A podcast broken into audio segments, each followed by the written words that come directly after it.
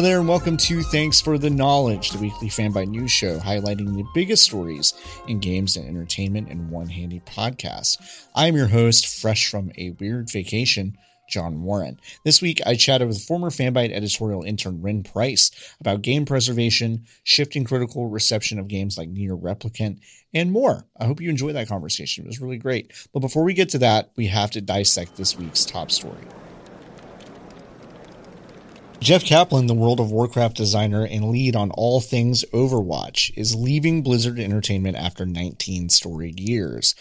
Kaplan announced his departure in a short blog post. I'll read the whole thing. I also want to point out for the record that the only words capitalized in the following statement are the first instances of Blizzard in entertainment. Just saying. Anyway.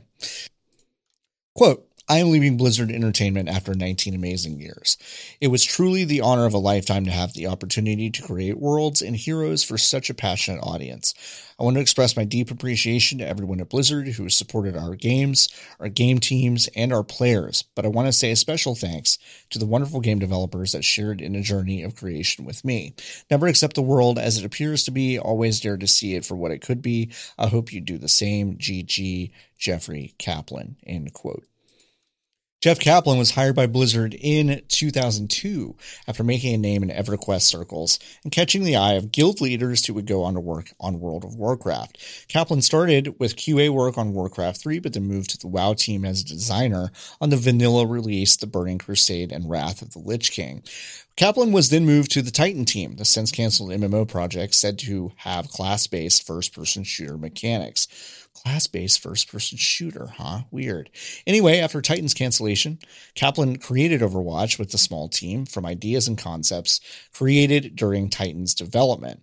Overwatch, of course, went on to become an extremely successful franchise for Blizzard, pulling in over a billion dollars in revenue in its, in its first year, creating a whole new set of fans for Blizzard, carving a niche in a crowded first person competitive shooter market, and spawning an announced sequel with PvE elements. Kaplan was the face of Overwatch for many years. If you've ever seen a development update video, you've seen Jeff address the Overwatch audience directly. Overwatch's Overwatch 2's development has been rocky, however, with head writer Michael Chu leaving the company last year and the game receiving fewer and fewer updates up until this year's BlizzConline, which featured the deepest dive into the game yet. Still, the shifting culture within Blizzard seems to be leaning more and more away from creative creating engaging game worlds and more toward creating massively lucrative mega franchises. So how does Jeff Kaplan's departure affect Overwatch 2? Well, Aaron Keller, another founding member of the Overwatch team, is taking Kaplan's place as lead. In his own address, Keller said the following, quote, Speaking of Overwatch 2, development is continuing at a good pace. We have an exceptional vision we're ex- executing on. The reaction from many of you to the updates we shared at BlizzConline thrilled us. We have exciting reveals planned for this year and beyond as we ramp to launch. We'll be sharing more frequent updates about Overwatch 2 progress and new game features in the live game with all with you all very soon. While I have no pretenses about filling Jeff's shoes, I'm excited to step into the game director role and continue to be part of a team that's pulling, putting all of its heart, talent, and focus into the next iteration of Overwatch. And I'm honored to continue serving this incredible community. End quote. Keller also says that more rapid updates will be coming for both Overwatch and the upcoming Overwatch 2. The latter still does not have a release date yet. It's unclear if Jeff Kaplan is moving to another job within the games industry or if he's simply stepping away altogether. Hey, remember when Sony uh, said they were going to shut down the Vita and PS3 stores at uh, sometime in the summer? Uh, that was a pretty bad move. It's really unpopular. Everyone was mad and uh, they're backtracking. they're backtracking except for the PSP store, which will still shut down. However, uh, the news this week comes from the PlayStation blog uh, from Jim Ryan, the president over at Sony Interactive Entertainment, uh, who says, upon reflection, this was a bad decision. So uh, here is a quote from his blog post: "Quote: When we initially came to the decision to end purchasing support for PS3 and PS Vita, it was born out of a number of factors, including commerce support challenges for older devices." devices and the ability for us to focus more of our resources on newer devices where a majority of our gamers are playing on. We see now that many of you are incredibly passionate about being able to continue purchasing classic games on PS3 and PS Vita for the foreseeable future. So I'm glad we were able to find a solution and continue operations. Um, this is pretty obviously uh, uh, damage control. I think Sony still wants to close these things in order to make everything a little bit more streamlined and easy, and also to control the actual commerce of the games that they're leaving behind with re releases and all of that stuff. The most cynical read on the situation is that.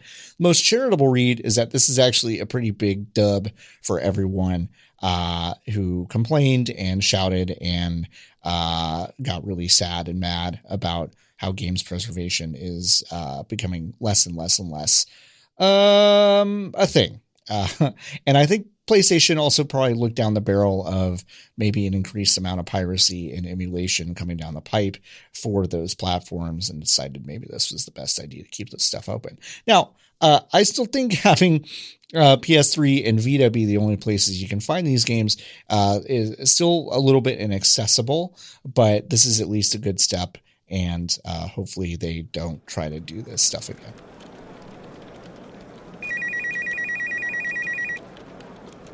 My guest this week is the 2020 Fanbyte editorial intern, a frequent collaborator, friend, uh, contributor, and beloved member of the Fanbyte community. It's Renata Price.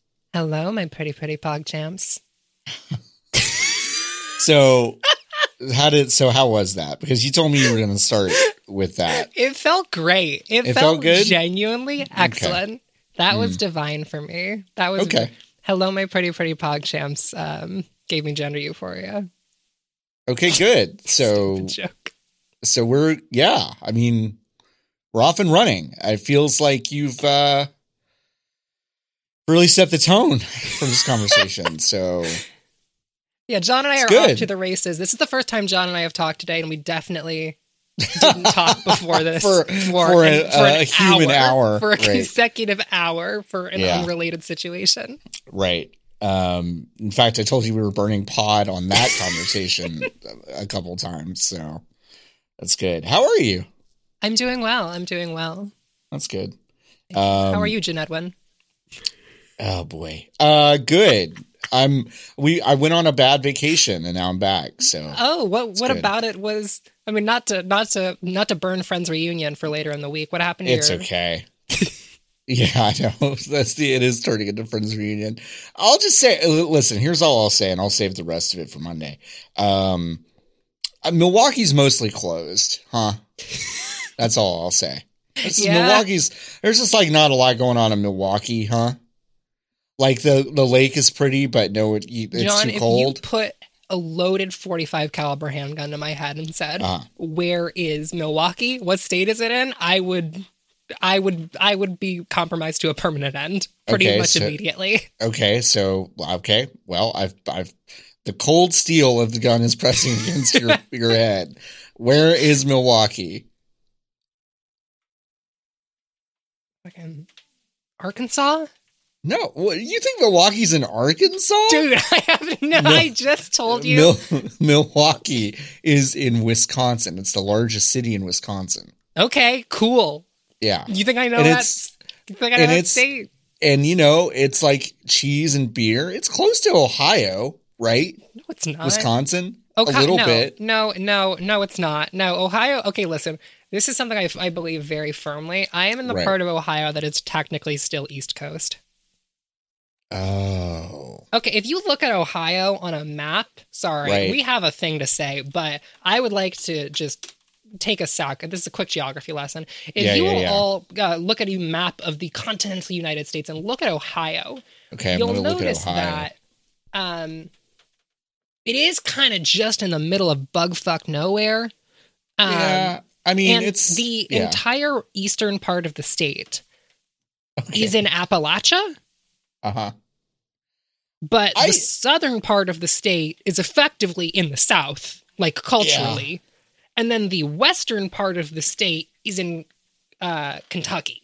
Right. Or, so I, I, need to, but I do need to just revisit something because I did, I did say a moment ago, isn't Ohio near Wisconsin? And you acted like I was a moron. I would just like to point out Ren it is three states away and it's not even like a full drive of a state away. You would have to go make like how long does it if take you go through the ocean. If you That's go not the ocean it's a lake. Yeah listen okay so that lake though that's lake michigan. Milwaukee is on the western side of that. So it would probably take okay name a city in ohio. Cleveland.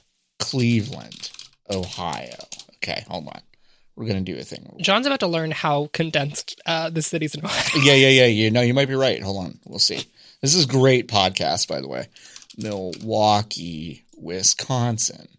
Okay, driving. Driving from Milwaukee to Cleveland takes seven hours. Yeah, that's a while. Okay, well, it took me 11 to go from Fayetteville to Milwaukee. So it took you 11 hours to make that bad decision when it only would have taken me seven. Yeah, yeah yeah, that's about right. That's about right. you know what's terrible is that once I got the second vaccination, mm-hmm. I've I've just become one of those maniacs that's just like, open it up, open everything up. What what come on now? Like I've just become one of those people like immediately. Um not really, but kind of. Uh like I get it. I get it but I am starting to like read those articles. It's like, what is the deal? Like, the vaccinations either work or they don't. Like, I'm starting to read those and I'm like, yeah, yeah, oh, they do either work or they don't. You know, that's kind of what I've turned into. John got the vaccine, and it's it's it's led him to three links away from being a white supremacist. That's kind of neat. That's yeah, kinda, that's, that's kind of neat that they slipped the, that in there for you. The the five G is so strong; it's just giving me my cousin's Facebook likes right now. it's it's really good. Um.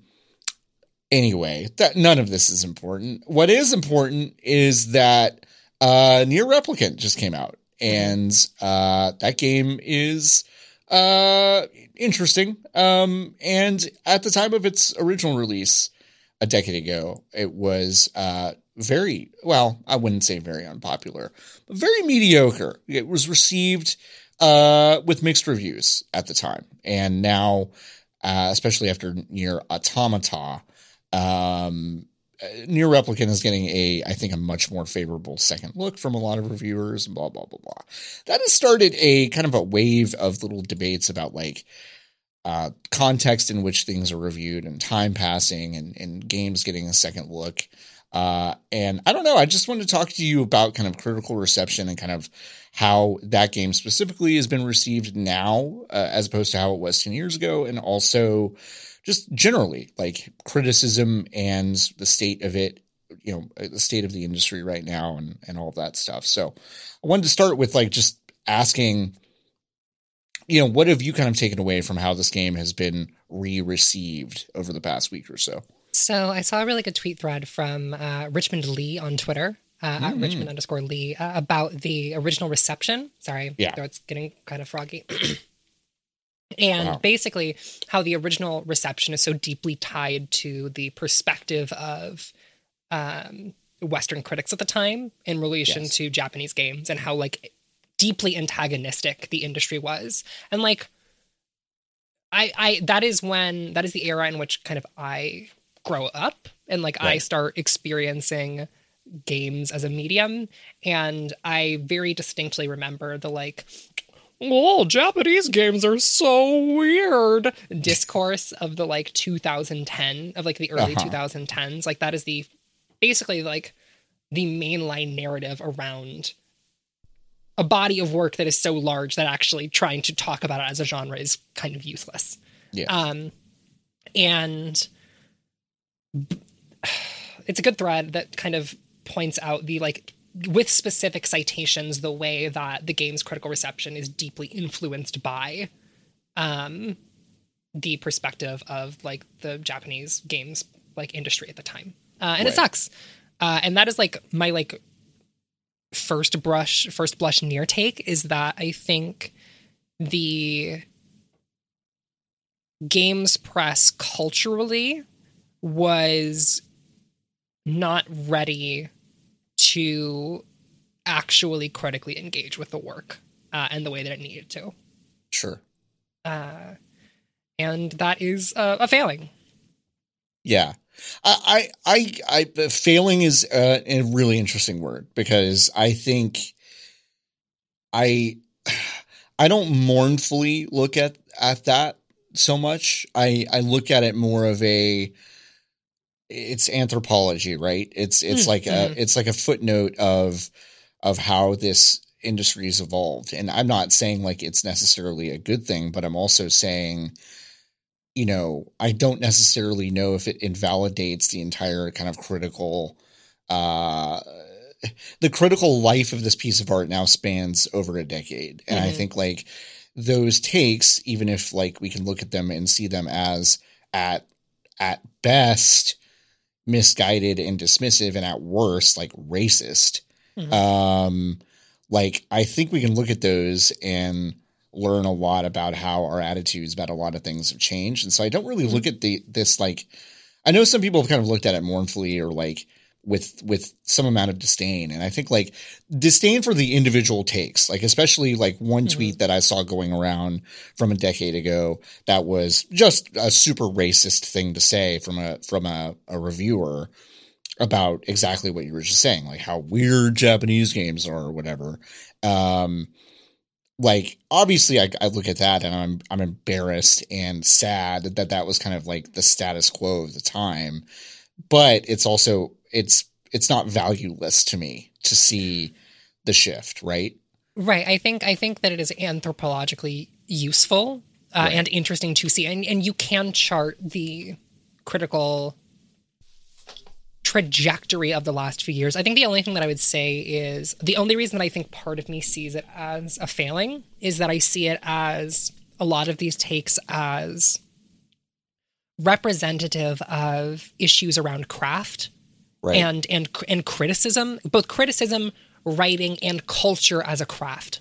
Um, mm. So, I think that a lot of these takes emerge from the deeply insular nature of the games press, especially around that time. Um, yeah. Where, and by what I mean by that is, um, are you familiar with the 10,000 hours thing? Yeah, yeah. Right. I have a lot of problems with the 10,000, or I have a lot of sure. thoughts about the 10,000 hours things, right? To be an expert on something, you have to do it for 10,000 hours. Sure the more interesting version of that advice is, um, or the the actual part that people don't say is you don't have to spend 10,000 hours doing the exact thing, but hmm. engaging mm. with things around it. Sure. So to be a good critic, right, you engage with work yeah. for 10,000 hours, right? Before I started games writing, I played games voraciously. I listened to podcasts. I read crit. I, I read crit all the time right? I didn't write anything, but the process of engaging with the work itself develops a critical toolkit, right? Yeah. And that toolkit is then what you apply as a critic to the every single work that you engage with, right? So mm. even if you aren't writing, you're developing something, right? Yeah. That's one part of it. But the other part of it is the 10,000 hours thing is that there is also an aspect of self reflection right. and, and critical self reflection that is how you actually develop a skill, right? You don't ever get good at anything without developing a skill. And I think that the interesting thing looking at that period of the industry, and this isn't about individuals, right? If we take the body of criticism and the the industry as a as a singular body for a second, that period to me is an industry that is only looking at itself. Yeah and isn't doing a critical self-reflective process yet. Right. And and in that to me is the failing because it's not developing the craft of criticism. Uh, okay. Uh, that is like not an individual thing, but the industry was still. It was looking, not clam- It was not clamoring for any sort of real change. It was not. Like cra- it was not clamoring for real change, and also this part of this is um, the product of material conditions, right? right?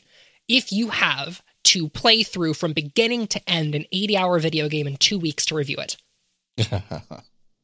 How much time do you actually have to engage with it critically? Right. Outside of the text. And to right. think about how it exists in context with other games, in context with other art. Right? Like part of my whole thing recently for in my own personal life is whenever I've been doom scrolling, I close it and I go and watch a movie. Like I just right. close my phone. If I notice myself on my phone for like 20 minutes, close it, I go and I just like load up a random thing on the Criterion collection because it is something that actually even if it's you know not for work and it's it's building a critical toolkit right? I'm engaging with art and that is so much better and is allows me to approach art in a in a much fuller way. And i don't think that the industry at that point in time was doing enough of that work to you know earn the the, the, the critical marker i guess. Right. Yeah yeah, I mean, I think I, I do. I do remember that time, and there were, you know, four or five critics. I thought did individually, you know, engage with with these with these works in a way that uh, was relevant to me. One of them was, which is now our EIC Danielle Riendeau, mm-hmm. who like around that time was one of the only critics really doing some of that stuff. Uh, even as she shared space with some folks that like her actually being kind of targeted right now is not having particularly uh, helpful or charitable reviews of Nier at the time. But uh, but yeah, like I, I think I think the way we have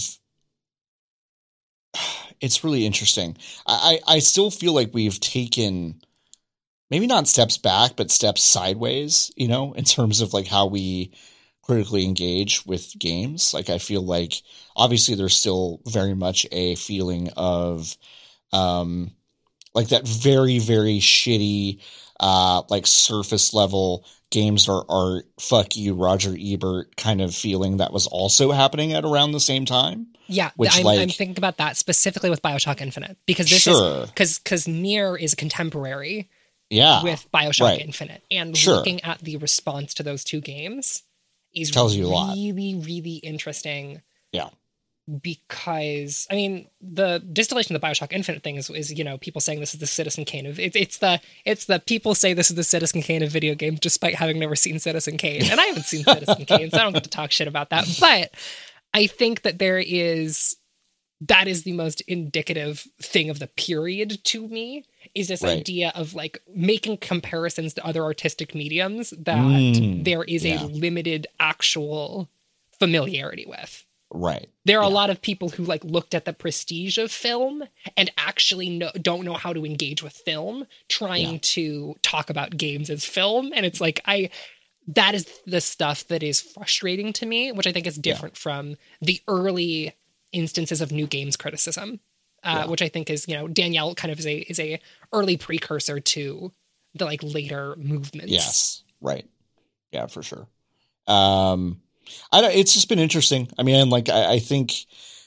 I, I wonder if we're going to see reissues of other games that, um, you know, also kind of have this have this going for it. But like, I don't know. It's just it's been interesting. I think like I I kind of winced at a few takes about like, you know, feeling so I don't know. I, I don't know how to explain it. It's like I, I think seeing these dismissive reviews from 10 years ago and then dismissing them entirely now and saying like, well, now we're right and then we were wrong, maybe less of the point than I think it is. Like, I think it's really just uh, an indication that like more and more and more people are engaging with games in in a critical way, which is like a good thing because at some points I over the past even you know couple of years like recently I've kind of wondered aloud like are we actually engaging with this shit like are we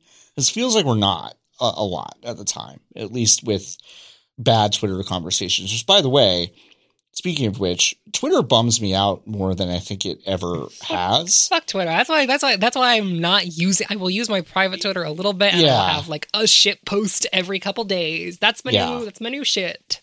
I was talking to Nikki, uh, brand editor plus, about this. It's just like, I, you know, he knows some people that say they open their social media stuff and it like makes them happy, and I'm like, wow, can you fucking imagine who the, that? Who the who the Yeah. John, who the fuck is doing that? I, I can't name drop, but it's like I who the, I'm who like the, who the is it? Mm, I don't know. I no, don't but it's like it, I can't. Insane. But it's like it's it, it, you know whoever it is has curated their experience uh in a way that makes makes them happy, which I can't I I can't fathom. I haven't done it. I maybe I should spend the time to do it, but it certainly isn't working right now for me. Um, yeah. every bad time app. I open it, it's a bad app. Can I uh, jump back to something you said a second ago? Yeah, I would love to. I would love for you to. Yes. Uh, you were talking about reissues of games and like right. the the re- a return to a critical return to older works. Yes. I think that I am less interested in reissues mm. and more interested specifically in stuff like the because I think in in mainstream publications we don't get this much, uh, but in the video essay space and in the independent critique space of actual reappraisals of original works. Yeah. Um, which is going to get harder with the issues hard. around archival uh, archival efforts. Um, the recent the recent dub around the PS3 and PS Vita stores being kept online um, is that's a big deal. It's great, uh, but I think that the only reason that I have a critical toolkit at all is because when I was a kid, there was like a local video rental store and I went in and basically like would play something new like every couple days. Like I, I yes. couldn't afford games, but my grandmother could like afford rentals, and so I yeah. would like basically played through like several hundred PS2 and Xbox 360 games and like didn't finish any of them, but was exposed to a ridiculous amount of like stuff. And right. now I look back on that period and I'm just like so curious as to what's there. Right? right? What what did we miss during the PS2 generation? And I think that sure. I think that the only way that I see that as I see the past as like a quote unquote failing is my worry as to what we've already lost. Mm. Right? What interesting work didn't get highlighted because the critical culture I don't want to say wasn't ready for it. The critical culture wasn't right for it. Mm. Um, because I think that part of the things we think about around what does it mean for a piece of art to be ahead of its time? Right? Like like if yeah. in that take where it's like, okay, it was failed several years ago, we were wrong several years ago. Right. Right. Art gets reevaluated all the time. Right. And social context changes. Yes. And I think it is worth looking into the ways in which critical culture is itself a culture within which art exists. Because it's really yeah. easy to go, yes, there is the ur culture of, you know, quote unquote, the US, right? Let's just take the US, for example, right? A piece of art releases in the US and you approach it with the context of someone from the US, right? Right. At that yeah. same time, games culture itself, right? It wasn't just that critics were doing this, it's that critique creates culture and um, I have like this triangle I use. Critique creates culture, creates content, creates critique. Right? It is it is a cycle between critique, culture, and content. Yeah. And um, games culture at the time was pushing critique in certain directions. And I think that it would be I would be more interested in saying that Western games or like US games culture specifically, Anglophone games culture specifically, um, was ill prepared for certain works, and I think I think mm. that is not inaccurate to say. Yeah. Um, and that the reappraisal of them is important. I'm specifically interested in like the uh, Shin Megami Tensei Nocturne. Sure. Um, right. Uh, re-release, uh, upcoming re-release, because like I'm really fascinated by that game. But like, I started playing Digital Devil Saga a few months ago. That game's yeah. wild. It, it rules. Yeah. It's so interesting. And like, the frustrating thing is if you go back to the era, you aren't going to find much that isn't scattered throughout forum posts. Right. And if we want games criticism to develop, re engaging with those older works is a necessary part. Yeah. Um, and like both as an archival process, but also in terms of like there are ideas that you leave behind and I want to find them again. Right. Sure. What cool shit like the PS2, right? Had things about it and uh, games produced within it that if you're only ever playing what just came out, you'll never have access to certain design ethoses that are just mm-hmm. radically different and weird and interesting, right? The focus is usually on arcade cabinets. Yeah. Arcade cabinet games are designed to be hard because they're designed, you know, by their nature are designed to get you to put coins in the machine, right? Yes. And that's like the key example is like, oh, the shift from console, you know, from the arcade to the console is a big shift in terms of how games are designed and the design ethos around them, right? And I think a lot of the time the conversation stops there. And then we don't then go with each generation and each platform. What does this do? Right? Mm-hmm. How does how does this specific new iteration of the technology and culture shift design ethoses? And I really worry about that PlayStation 2 generation in particular. Yeah. Um because that's the stuff that like I was half raised on. Um I don't know, I was behind because all I had was a PS2 and that's what I rented games for with my grandma, right? Yeah. I was a couple years behind, but that couple years behindness led to me being exposed to radically different works sure. that like have deeply influenced my like critical brain. Like do you, uh, mm-hmm. No, go ahead. No, please. Well, I mean, do you think remasters actually muddy and cloud that conversation? I think that remasters a lot of the time are deeply unnecessary. Well, sure. Um, I mean, no argument here, but why? Especially, uh, especially through this lens. Because one, the original context of like a system can be important, right? I think that's right. true. Sure. But also the the economics of remasters are antithetical to good archival work mm. to some degree. Uh, mm. Because I think that because not everything gets a remaster. Right. Is is is the essential thing. Right. Uh, not every game from the PS2 era gets a remaster. Not even every good game from the PS2 era gets a remaster. Right. But if that hardware still works or is still in circulation, or those discs are still in circulation, or emulation is available, you yeah. can preserve those things. Right right archival can still happen. And i got deep i got deeply sad the other day because someone posted a gif of uh vagrant story. Mm-hmm. ps1 era rpg and i i realized that and this is a real fucking form medium is the message ass kind of thing to say but it's like am i playing vagrant story if i'm not playing it on a crt tv like mm-hmm. on its original disc and and all that stuff because if Square decides to remaster that and change a bunch of it, make it widescreen and add some different textures and smooth a bunch of shit out, that GIF that I saw doesn't exist. Like that's not that's not how I'm seeing this. I'm seeing kind of a different thing with a slightly different intent and a slightly different form and that um it doesn't it doesn't read the same to me. Mm-hmm.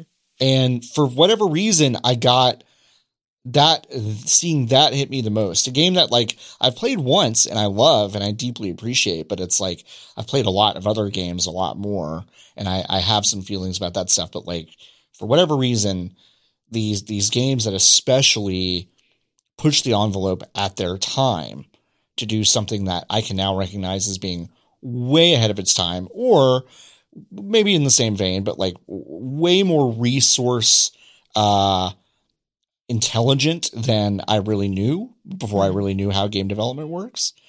And and now it's kind of like okay, well, the only real hope for getting this feeling back is if they if I if I go get a disc and a CRT TV and play it on a PlayStation One with the little with the little disc sounds whirring in the background. Well, I mean, the um, other thing is that let's let's let's look at a, a, con, a contemporary or something comparable, right? Sure. Uh, film remasters, remastered yeah. editions, or restored editions of films, right? Right. The interesting thing about those is that they are, or what happens when you restore a painting. Mm right? Art right. restoration is right, process. right. Uh, yeah, when I found out what art restoration was, I was like, that, that that's not how I would describe that. right, right. We are not looking at art restoration. No, you're not. really phenomenal um, Jacob Geller video essay uh, yeah. about the largest RE4 mod ever attempted. Mm. Uh, that is the closest thing you can have to video game art restoration because what it's yeah. doing is the artist in that um, in that uh, project hunted down the original references upon which the textures were based. Wow. Like, went and found the specific part of a specific cathedral upon which mm. a texture is obviously based. Right. And took high res photos of that and then touched them up to make them fit with the overall aesthetic of the game and then imported those in. Right the literal reference photos. Yeah. And that is games remaster as art restoration. Right. Right. As the tech wasn't enough at the time. Right. And I think that the complicated thing with remasters is remasters are not restorations. No. They aren't no. returning lost. It's not like you found a bunch of film and you're like, oh my God, we found the unblemished cut of this yeah. film, right? Because they're they're you know part of the issue with digital film is that digital stuff degrades over time as yeah. as does as does actual literal film of course but without that original there's a lot of stuff that is hard to if you record something if all you have is a camera that records in 4dp right that's right. the only that's the only quality of that file you have and there's no original set of film strip you can't restore it unless you know we make AI to do that. But like that's a whole right. other can of worms. That's a whole other thing. I mean, um, game game remasters are really just like taking a a, beloved family photo and slapping a Snapchat filter on it, and like it's and it's like like I don't know. P P P pop doesn't have deer antlers and little butterflies around his head and stuff. Like I, I, but that's how but that's how I look at game remasters. Mm-hmm. Game remasters are a thing, by the way, that I didn't actually used to feel that weird about. I, I thought I, I, thought it was a, a, cool new frontier of game stuff. Like, oh, we can reintroduce games to to a new audience. But what I'm realizing is that like it is the it is the short way. It is the short and wrong way to do that Right. If you really want right. to do that, you could spend the money as a company like Sony or whatever to really do archival processes and make the stuff like available. It is not. I listen. I, capitalism fucking sucks, but like that does not at its face seem like a solvent thing to do. Like I get it, but at the same time, the charm of a remaster is is almost totally lost on me at this point because I'm mourning I am mourning the fact that like folks are not actually able to see these things and experience these things the way they were originally originally meant to be. Because to be because the remaster supplants the original work. Yes, and that's and that's the difference is right. that the remaster basically is is used as a um, substitute. It's the new and definitive version when in fact I would almost never describe it that way. And I'm thinking now, specifically about something like the uh, the upcoming Mass Effect collection. Yeah, the Legendary Edition, sure. The Legendary Edition is really interesting to think about because it suggests to us that the Mass Effect games aren't actually games on their own, but are designed to be a collected text, right? Yes. And part of the interesting thing about uh, games restoration and games remastering uh, is around series where your choices transfer over. That right. is really interesting to me because yeah. the barriers to archival access with those are much larger and stranger. Because again, mm-hmm. you're looking at a series where your decisions carry over from text to text. That is an essential part of the process. So you can't just own each one on a different system. They have to all be in the same place. Yeah. For the text to function as intended. Yes. And that is interesting to me. Yeah. I Same. I so a remaster then in that case when they're bundled as one transforms them from individual works with this connected aspect yes. to a singular work to, created over time. To me, the Legendary Edition, and I'm sure some of my Mass Effect biases are showing here a little bit, but it's like there is something about that because it is transformative in that nature and actually changes fundamental aspects of the gameplay of the first one, especially to conform with the two games subsequent that were traditionally mostly regarded as being improvements. Although I disagree. I think the first one's the best one. But I I I see it as a transformative work. And I think like that you're so right about like I, I kind of forgotten about the anxiety of once this game, once the series started to be ported to other places besides Xbox 360, of the the anxiety of knowing that someone may pick up Mass Effect 1 on uh, Xbox 360 and then years later go, oh, I never played two and three. I'm going to play them on PC and not have the same Shepard and the same choices and all that stuff. And I got fucking anxious about that. and it's like, but that's really powerful, right? Like the, the intent of that series is to be played as one whole work. And now it's being packaged as such, which feels right to me. Mm-hmm, mm-hmm. And again, this is what we're, we were kind of talking about earlier with context, right? right? What is the, not to get into like genre theory. Oh. But there are ideas around the social motivation and social situation from which a text emerges. Right. And how that's what genre really is. Right. That is sure. an essential part of genre that we often forget about is this idea that things emerge from a social motive. So, you right. know, what separates a myth from a fantasy novel? Right? Let's right. take they could have the exact same story structure, exact same characters in the exact same situation. One of them is a myth, the other is fantasy. What's the difference? What's the difference? And the difference is you can have all the same structures. You can have your hero's journey, you can have your gods, you can have your goddesses, et cetera, et cetera, et cetera. But the intended social function of the work is different. The myth is designed to ex- either allegorically or literally explain the world as it exists, to yeah. give context and meaning to a world you exist within. Again, sometimes it's allegorical, sometimes it's literal. If it's, you know, an actual faith tradition, it's literal, or even in some faith traditions, the everyone agrees, yes, these are all allegories, right? These are stories right. about the world that explain how the world functions, right? Yeah. This character stands for this thing. Yes. Fantasy doesn't do this. Speculative fiction doesn't do this. Its goal is to imagine a different world. Yeah. And so when you're looking at the Mass Effect series, right? When you're looking at the act of art restoration, and you have to look at what the exigence or social motive is. And I think that the exigence and social motive of the Mass Effect series is different from its contemporaries because yeah. that is a game that is trying to draw a line across three different video games.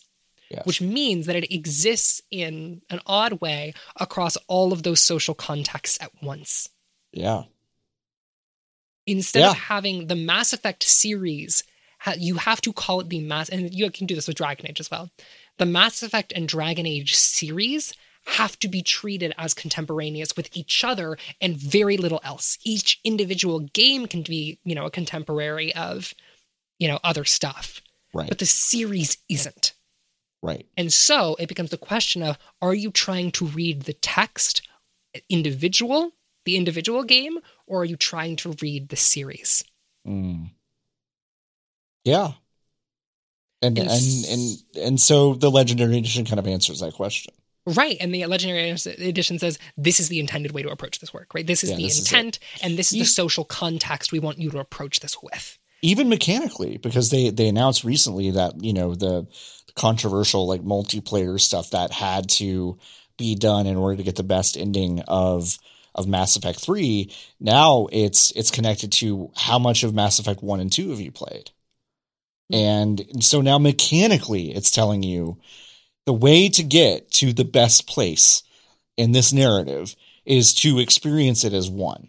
Mm-hmm. And and I'm like I was actually kind of shocked that they they attached mechanics to it because there is such an implicit and and it's obvious to me but it is implicit kind of take this as one text like you said but now it's kind of mechanically all there's this through line through the entire thing. Obviously, the the choices and the aesthetics of Shepard himself have also done that, but now it's just very much like systemic internal tracker of how much you've played of the entire series, which kind of uh, you know goes into how quote good are you at being prepared for the final battle, which I think is like I don't know, pretty fascinating. You know, I'd like to I'd like to actually take back something I said earlier. Sure about um, games about, being about unique. about Jan Edwin. You'd like to take back what no, you said? No, no, I'd like to. I'd like to set that one in stone. I'm going to carve that one onto your gravestone. Okay. Uh, sure. Um, no, no, no, no, no. I think that I take back what I said about games being unique in this regard. Okay. The director's cut of Blade Runner has completely hmm. supplanted the, thea- the theatrical cut of that original of that film. Yes. The theatrical cut of Blade Runner has a different ending. It does. I mean, it is. It and, is. And it is and in, does incorrect. not exist right, in the cultural right. and critical consciousness in the way that the Blade Runner director's cut does. Yeah, that's true. And, the way that its actual sequel uh, mm-hmm. tied into the series. Yeah. Mm-hmm. That is fascinating to me. Yeah, sure that is an instance of outside of games us seeing how this right. can happen. And with Blade yeah. Runner, IMO, it's a dub, right? This is this is a it's win. a dub for that. Yeah. yeah. I mean for for fucking uh, the recuts of Star Wars where Jabba is a big worm crawling around in sand. Um, that's a remaster. That's a remaster. That's a remaster. That's right. a remaster. Right. Yeah. Yeah. That's a remaster and not a, remaster. a, restoration. Correct. Yeah. Um. And like, right. Yeah, Blade, the Blade Runner example is good. Blade Runner example is good. I think the Star Wars example is good. Um, we have seen this before. Yeah, we have. Yeah. Uh, and I don't want to make it seem like this is unique to games, but I think the way it manifests is different because the well, and there's a manifests- cottage there's a cottage industry for it in games, which like I don't know if it's that widespread yet for film. Also, film had a, had had effectively established the way that movies worked before right. people started doing that. Yeah, yeah, that's true. Yeah. And and that is very interesting because we were looking at the remaster be integrated into what video games are and what the industry is in a way that is not the same for multiple versions of the same film right? The director's cut as an idea mm. does not exist for the first 70 years of film history. Sure. And then emerges and then affects it, but isn't fundamental. Where in yeah. the game space, we are seeing the remaster and the re release as yes. fundamental to the um, actual industry and the way we look at and understand the legacy of a text. Mm. Um, I think I think NieR is a really interesting example of this. Um, yeah, I I think that in my heart of hearts, I know this to be true. I think I'm going to have to go play the original and then also the really. Why yeah, why stop there? Why not play the Drakengard trilogy? No, John, you're saying this to me like I'm not a pervert. Like I I'm know, not, like I'm I don't saying, have a deep disease in in, in the depths of my brain. I think uh, Chris Plante over at Polygon posted a, a, very funny piece this morning where he was just like, "Where should you start? You know, should you start with with uh, with Automata or Replicant?" And then at the end, it's like, "Are you actually a pervert or whatever?" It's like play Drakengard trilogy, and it's like, yeah, if you want to get the whole idea, is you your brain completely melted? Yeah. I mean, listen, I I don't know. And and I am someone for whom playing older stuff is important to me, and yeah. like un, and like and consistently. Like here, I can let me let me pull my Steam real quick and and give y'all a quick taste at what I've recently installed and played. Oh God. Come on, computer. Q*bert? Fuck. Just kidding. Stupid. Dumb as hell. can, can I find Q*bert on Steam? Gabe, let me play Q*bert on Steam. Okay. Stuff I've installed recently. Okay. Uh, the 2007 first-person shooter Stalker: Shadow Shadow of Chernobyl. Timeless, timeless classic. Um, uh, Dishonored 2. That one, that one's pretty recent. That's pretty recent, but I but but okay, okay. Here's here's a fucking galaxy brain thing I'm gonna say. Dishonored could have come out 20 years ago. Uh, to me, like I there there's such a timelessness to Dishonored. Dishonored whips, and and, and it and it was that way the instant I played it. I was mm-hmm. like, I will. I could pop this in. I saw my future self 35 years after Dishonored came out going, I could play Dishonored in 35 years. like uh, that's st- what you stopped me before the insane one. What? Which is E.Y.E: Divine Cybermancy. Oh. Oh. Are you, are you familiar with E.Y.E: Divine Cybermancy? No. Oh, oh, John. Oh, John. Oh, yes. Oh, wonderful. Oh, this is a gift you've given me. Um, you game Brozov. Um, E.Y.E: Divine Cybermancy is. I'm a, looking at this now. Is a is a okay is a Eurojank first person shooter released in the year 2011. Yeah, sure. Uh, it is a Eurojank cyberpunk first person shooter. I see that uh, that takes place in a weird techno cult future. Uh huh. Yeah, it's up, John. no, it's good. Um, you're part of uh, the Secreta Secretorum. Mm-hmm. Yeah. Mm-hmm. Cool.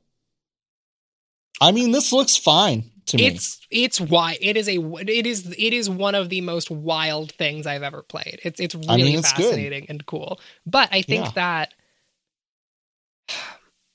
I, you know, I was talking about, you know, playing, um, what's it called? Uh, Digital Devil Saga recently. Yeah. So yeah, like, I think that this is in my in my ideal world because I'm a dumbass. Uh, we as a as a space would. I don't know. I'm an English major. As an English major, you have to. yeah, I know part of getting your PhD in English, this is going to sound so stupid, I'm sorry, uh, requires, they're basically texts that are like considered like required read. Like you don't have to know them encyclopedically, right? Yeah. But if someone references it, you can, you have to be like, yeah, okay. Yeah. And that, that means that you skim a lot of stuff, right? But I wish that we made that a central aspect of games culture. Like that mm. is that is my ideal world is one where we are all actively thinking about criticism and like yeah. thinking about legacy in this way. Um I don't know. I don't know. I just yeah. get like I just get bummed when yeah. uh, I think about all the stuff that we lose all the time. We lose also, a lot. Every day we lose more. Are you worried about welcome, like welcome to fanbyte.com. Every day we lose more. Welcome to fanbyte.com. The industry is is dying. Every day we lose more. oh god, the Library of Alexandria is burning every day. Um I don't know. I don't know. I think about this that's, shit a lot. Uh, games should be in libraries. Uh, if you you should go. Here's my here's my takeaway for this episode. Um, yes. Go to your local library and see that they have video games there. Uh, and if they don't, uh, ask them why, and yeah. try and see if you can get games in your library. Uh, like That's actually really library. good advice. It's really um, good advice because, I mean, it's a good investment for libraries. So like, it's not yeah. a hard pitch to make, right? Uh, to be like, listen, these are like not expensive if you buy them used. Can right, you just right. like buy a couple of consoles and a couple of games and get that shit in your library? Here's because... my GameStop card, power to the players, go down to the fucking bin and, and go crazy. yeah. Because like, I don't know, that's especially my, my main worries about archival stuff and yeah. archival stuff and remasters is we're seeing the price of games go up and yes. who gets access to games has always been a political question. Yeah. And has always been a class question. And I think yes. that if we the only way we can do real archival work and and maintain the history of this space is by making sure that everyone has access to this history. Yeah. Um cuz like emulation is real and good and easy. Yes. But it is there are tech barriers to it, right? Like yes, if you, like I I don't want like, you know, um I don't want like a 15 or like a 13 year old poor kid who just wants to play some video games have to learn how to use how how to use a fucking emulator. Yeah. Like yeah, just go to the library. Right. Right. Like that's like there's the the tech requirement. No one needs to hard. know how to. No one needs to know how to use MedNafen or whatever. Like yeah, like, like no, like no one needs to learn. I should I'm have to sorry. load ionized right. into my fucking computer. Like yeah, what yeah, are you talking about? No one. No one needs a BIOS ripper. Like it. Let's let's be honest about this. Like it. It is not easy to emulate games past a certain point. No, like some emulators make it easy, but but but most of them don't. So yeah, I mean these are still barriers, and I think as long as there are barriers, then then we're not really we're not actually actively archiving anything. Mm-hmm, mm-hmm. Which is why libraries are important.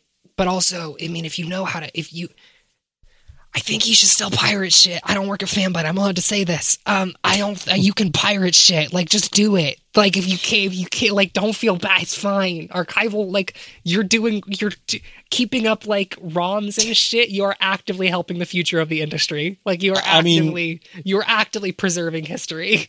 I, I mean, publishers just hold your ears for a second, but like, I feel absolutely no sense of shame or reluctance saying this, even in an official capacity.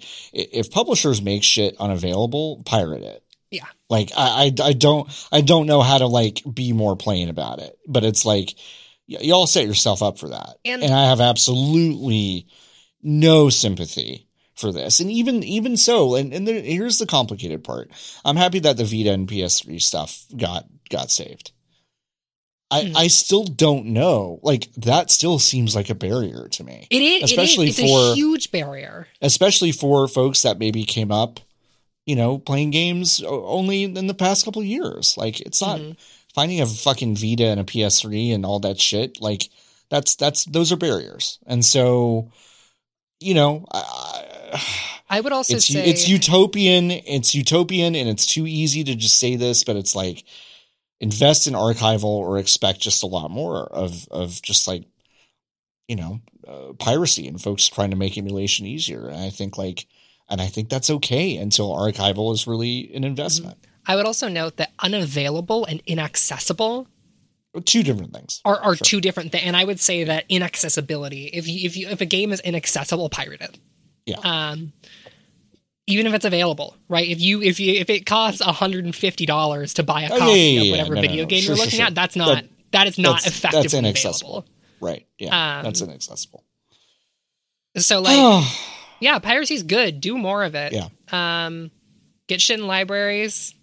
Um go to your library. Also also just like I don't know, be willing to like engage with art that you don't like all the way. Yeah. And mm-hmm. like and like give it time because like yeah. I don't know, my new like I said, and I did this for games as a kid, right? When I was a kid, my grandma would rent a bunch of shit and I would go and I would play it. And like most of it was like bad, but from every game I played, I learned to like something about it. And that's why I am a critic, is because I learned how to read games and understand what I liked about them really fast because like I didn't have the luxury of not liking stuff because like right. shit's expensive and so yeah. I like felt bad for not liking things so I would like learn yeah. to like find interesting things about everything I played. That makes um, sense. So just like put on a like go go to a thing where movies are and just put on the first interesting thing you see and don't close it until it's over. Like it's yeah. like that's only like an hour and a half, two hours of your time. You will yeah. you will find a bunch of really cool and important shit for you that way. And also like you will get better at understanding art. You will yeah. get like so much better, so much faster. You will. Um, John, do you have any uh, art you would like to rec- recommend the people? Any cool oh, shit that you've seen recently? Uh, I mean, yeah, I mean the most actual literal art I can uh, recommend. The Milwaukee Art Museum is really nice, actually. I what's, would say. What's a game you think someone should go and pirate right now if they haven't played it? Um, I don't know. Whatever I found at the Milwaukee Art Museum. I'm just kidding. Uh, I think if you, I think a game that you should find, you should pirate right now is Mischief Makers for the Nintendo 64. That's what I think. You can't find it anywhere right now, so you should go. You should go play that. Shake, shake. what about you, Ren? What's um, yours? I would say, hmm, what's what's a what's a good video game that I think people should just go fucking. Um, Digital Devil Saga is a pretty good one to me. It's a pretty like, good a, one. That's a fun answer. I think that um, I own a physical copy of that that I put into my launch PS3 when I want to play it. What's a what's a weird one? What's a weird one I can do? That's a pretty weird one. I mean, um, Digital Devil's Saga is pretty weird. Shit that like stained my brain. go go go fucking play Too Human. All right. Go play Too Human. Go see what was up with that. Because I, I think I I think that's gonna be a wrap. You recommending Too Human. I think that's a good place to leave it. Listen, I was just like, I don't know. I have weird memories of that video. I don't know what it. I don't know what's in there. Listen, there's when so many... when someone when someone does a fifty thousand dollar a fifty thousand word deep dive on Too Human, I'm fucking there. I I, I really want to know everything there is to know about that. Yeah, fucking listen. Xbox 360, PS2, Xbox 360, PS2 transitional era was wild, wild y'all. Yeah. There is some there is some incredible shit in there that you have yep. never heard of. Yeah. Go go play Too Human for some reason. Um, go play Too Human. You heard it here first. Go play folks. The Last Remnant. That's a weird JRPG. That's a weird Last ass Remnant's RPG. Weird. That but you rules. can find that you can find that on PC pretty easily. That is on PC pretty that. easily, and the port is yeah. the port is pretty good. The port is um, pretty good. Paul says uh, oh, uh, Def Jam Vendetta 2 Fight for New York is Paul's pick uh, for something absolutely, pirate immediately. Absolutely a great choice. It's a it's a wonderful choice. It's the last uh it's the last I think it's really the last game to use the uh, AKI uh, wrestling engine created in uh, the mid 90s, which is probably the best wrestling engine ever made. So think about art. think about art, folks. Uh, Ren, thanks for joining me. I appreciate it. Thank you for having me. Hey, let's do a little bit of a roundup, shall we? Amazon's uh, games legacy is continuing to take a few hits uh, with their cancellation of the Lord of the Rings MMORPG game, which has been in development for quite a long time. It was announced in 2019, but a news report from Bloomberg uh, has said that Leyou Technologies Holding, a Chinese based video game holding company that was purchased by Tencent in December, is uh, the cause for this rift and the cancellation of the Lord of the Rings MMO. Uh, we do not know a lot of the contract negotiation disputes between Amazon and our parent company, Tencent. To be, yeah, again, yes, Fanbyte is owned by Tencent, in case you didn't know. We do not know the details, but the game was being developed by Athlon Games, and it was supposed to be a free to play game for PC and consoles. Uh, Amazon spokesperson uh, was quoted as saying, We have been unable to secure terms to proceed with the title at this time. And they are, quote, disappointed that we won't be bringing this game to customers. Um, Amazon has had some success launching games on the Amazon App Store specifically, but almost all of their forays into console gaming and PC gaming have been pretty spectacular failures. Um, Crucible is the most recent one uh, with a June 2020 release and delisting uh, of Crucible, the uh, hero shooter that uh, Amazon Studios tried to release. Uh, the New World is an open world MMO game for PC. It was scheduled to come out this year and has been delayed uh, last year and has been delayed into sometime this year, though no release date has been released for that yet. Um, a lot of Lord of the Rings games have been kind of a mixed bag. Uh, uh, Lord of the Rings Gollum is uh, an upcoming game that was first announced in 2019. Uh, obviously, there are other games in the series, other uh, RPGs, and obviously the Shadow of Mordor and Shadow of War games uh, were fairly successful. But this is just the latest in a string of both Lord of the Rings difficulties and Amazon difficulties. Uh, hopefully, Amazon's uh, super expensive television show centered around Lord of the Rings has less trouble getting off the ground. A new update for the Xbox Series S and X uh, will boost frame rates to make a lot of older games run a lot smoother. I won't read the entire exhaustive list, but games like Battlefield 4, 5, uh, Star Wars Battlefront 1 and 2, Titanfall, Titanfall 2, uh, those will be able to run at 120 frames per second on the Xbox Series X.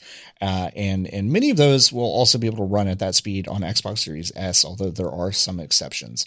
Um, games like uh, Dishonored, uh, Fallout 4, Skyrim, uh, Far Cry 4, uh, those will all be able to run at 60 frames per second uh, with this boost capability. Um, you can find the entire list of those games over at fanbyte.com. We have a handy dandy table there. Uh, almost every game that is in this list is available on Xbox Game Pass Ultimate slash EA Play. You have to have the EA Play one to get a lot of those uh, Battlefield and Plants vs. Zombies and Star Wars Battlefront games. Uh, but yeah, like except for Far Cry 4, UFC 4, and Watch Dogs 2, all these games are on Game Pass Ultimate and they're getting a frame rate boost, which is pretty cool. In the not so distant past, if you wanted to play a free to play multiplayer game on Xbox systems, you would actually have to, you know, have a paid subscription to play a free to play game. Well, now that's not true uh, Xbox Network is finally not requiring a paid subscription to play uh, 50 around 50 games on the Xbox platform uh, that will now be totally free to play instead of uh, hey you should download this and then if you want to actually play it you got to pay for our network fees. Uh, some of the games that are are included in these uh, in this are Call of Duty Warfare sorry Call of Duty Warzone that's a really big one Apex Legends another really huge one Dauntless Dauntless, Darwin Project, uh, Hawken, uh, Paladins, Path of Exile, that's a big one, uh, Phantasy Star Online 2, uh, Roblox, which is a huge one, and games like Warframe. Uh, so now you'll be able to actually play these without having an Xbox Network subscription, uh, which is pretty good.